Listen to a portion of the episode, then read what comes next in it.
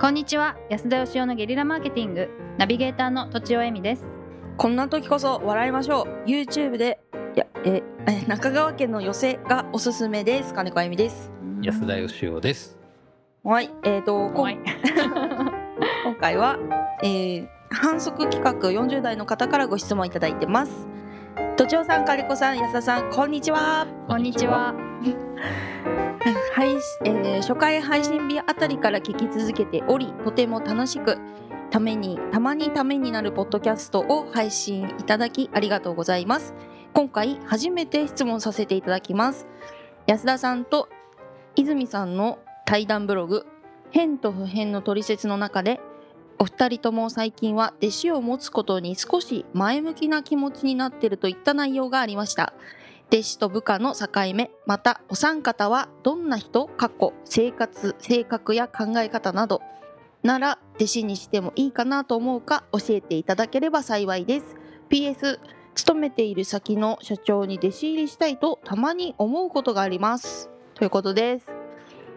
はいこお邪魔れ土地尾さんが一番最初に来るって珍しい本当だパターンですね珍本当でしすい、ね。はい。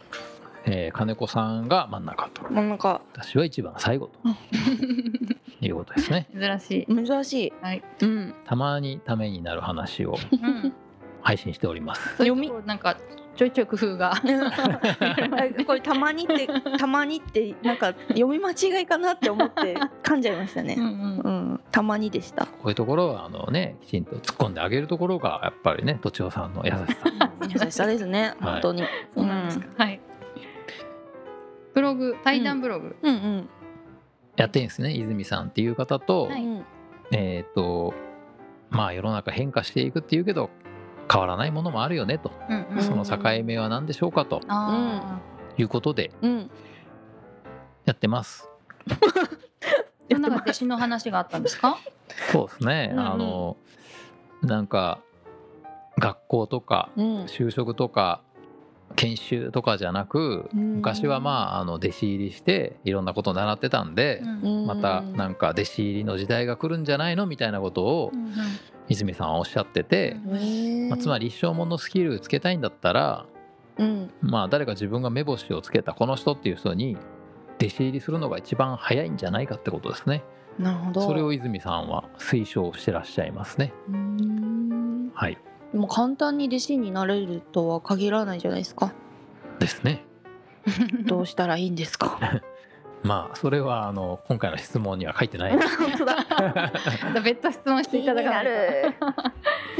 今回の質問はうん弟子と部下の境目でございますははいい。うんじゃあこの順番でとちおさんからいきましょうか、ええーーそっかそういうこそういうことと。ですか。そういうことですよそとういうことなんですちおさんに最初に答えてくれってことですから、はいはいはういん。え弟子って多分一人か二人しか持てませんよね一度に。うん。なるほどでも多分部下だったら例えば40人とかいる場合もあると思うんですよねキ。リストは十二使徒がいましたけどねえ何ですかキ。リストはね、キ十リ二ストは時。はい、十二使徒っていうあの弟子がね十十二人キリストにはいなるまほしど。たまあキリストさんぐらいになれば12人取れるキのリかスもしトれない。でさえ ね12人キリストでさえ確かにえそうですよね。そうでだすねから本当にやっぱりうん。結構厳選狭き門っていえうなるほどことがまあ単純に違い。ね、思った。うん。部下はじゃあ100人でもいけると、まあいけるかわかんないですけどまあ実際いますもんね100人部下がいるね人はいはい。本部長とかなればね。部長例えばあの楽天の三木谷さんにしてみたら楽天の社員はみんなみ部ん な部下下確かに。そういうこ直と。属の部下じゃなくてもねは、い確かに。僕も部下みたいなもんですよ誰のですか？三木谷さんのねえなんでですかいやなんかあの命令されたらやっちゃいそ うなんでどういうことや。怖そうなんでね、はい、え、それぐらいですかね。うん。違 い。じゃあ最近離婚されたあゆみさんは、やめてくれよ。 えー、なんだろうな。え、まあ、なんか弟子はすごく近い存在で、部下は遠い存在な感覚ですかね。 なんか、まあ、エミさんの言う通り、その人数があんまり持てないこととか。弟子はなんかこう。ご飯一緒に食べたりお風呂一緒に入ったりするけど部下とはなんかご飯は食べごない飯も お風呂も行かないみたいなご飯食べようよ。ご飯食べ るかなんかへーそういうなんだろう関係性の違いがなんか感じますけどね、うん弟子の反対は師匠ですよねですよねで部下の反対って上司って感じですよね、はいうんうんそれでいくと僕はやっぱりあの部下って会社の中にしかいないんじゃないのって気がするんですけどねそうですよねおーうんうんだから、あの僕のイメージですよ環境部か下は給料払って成立している関係なるほどおー弟子で給料払ってるってあんま聞いたことがないんで、うんえ弟確子かにって面倒見るんじゃないですか全部弟子弟子ってそう最近生はね活の面倒を見るんだと思ってたんですけどそうなんだ厚かましい ですね本当にいや自分が弟子を取るとしたらそうそうするのかなとか逆になるほどあー素晴らしいまあでもあの弟子なんて昔はあの住み込みとかえっ、とまあ給料払ってなかったけれども、うん泉さん曰くですよおまああの3食寝るとこ付きであそうですよねで仕事を教えてもらって、うんでも実は給料ないっていうことになってたけど、うんコツコツおかみさんが貯めてくれてて、うんうんのれん分けの時に、うんうんまあこれ持っていきなっていうの大が気、だなぁ まあ本当かどうか知りませんよ僕はけるやつやうんうんんまあだから基本的にだからその給料のためにやってるわけじゃなくてというところがまあ最近はあの労働問題で弟子って言いつつこれ雇用じゃないかとうん給料払えというような問題が起こってますね。そうですね確かに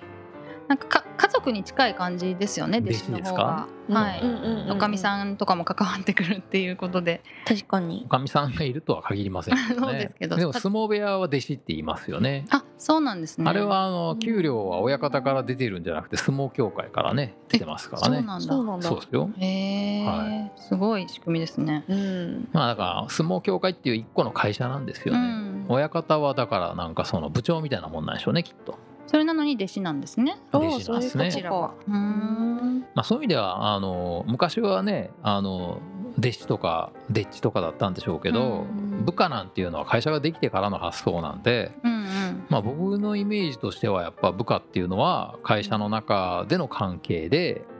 で弟子っていうのはやっぱりその会社から出ても人生の間一回師匠と弟子の関係ができたら人生ずっと師匠と弟子な感じがするんですけど、あーだけど上司と部下って例えば部下が出世して上司と入れ替わったらうんもう部下じゃないしおおー怖っで会社辞めてもだってもう部下じゃないし確かにうんだけどいつまでも上司としてねなんかあの偉そうな人います けど、えーあとは、えーまず上司と部下ってですねそのでしょうね決められた単なる決められた立場なんでうんはいスキルが上司の方が上とは限らないですよ。ああ適任なだけってかこともある責任とも限らなくて、うんうんまあ、あなたはこの人の上司あなたはこの人の部下って決まってるだけなんで、うんうんうん役割としてなるほどだけど師匠と弟子の場合は圧倒的なスキルの差がないと多分成立しないんじゃないかなって気が確かにそうですねしますね、うんうんだから僕がだからその弟子にしないなあ弟子をなんか持たない、持ちたくない理由は一個はやっぱりなんか面倒くさいっていう圧倒的なスキルの差について面倒くさいってことですか違いますその人との付き合いが面倒くさいおいおい結構べったりした付き合いになるからってことですかそうですね、うんはいあとはやっぱりその圧倒的なスキルの差があるほどの自信がないっていうのはありますね。うんうーんお二人はどうなんですか？うんはい。土地さんはなんか三食給料まで払って弟子を抱えるみたいなことを言ってましたけど、いやい や抱ええ抱えたくはないですけどめっちゃ余裕があってうんうん弟子になりたいっていう人がいて払う余裕があればはい。あの全然考えると思いますけどうんお子様はどうなんですか？弟子とは違いますか？あ違いますね私のことをなんかそのまま教えようなんて気持ちはあんまりないですねえー、そうなんだええでも息子がそのまま弟子っていう関係ありますよね。うん例えば職人であるでしょうねうん植木職確かに人でおはい父さんがその技を教えていくっていう時にうんやっぱ師匠と弟子っていう関係で芸事とかも多分そうだと思うんですけどその場合はだからなんか上司とか部下っていう関係ではない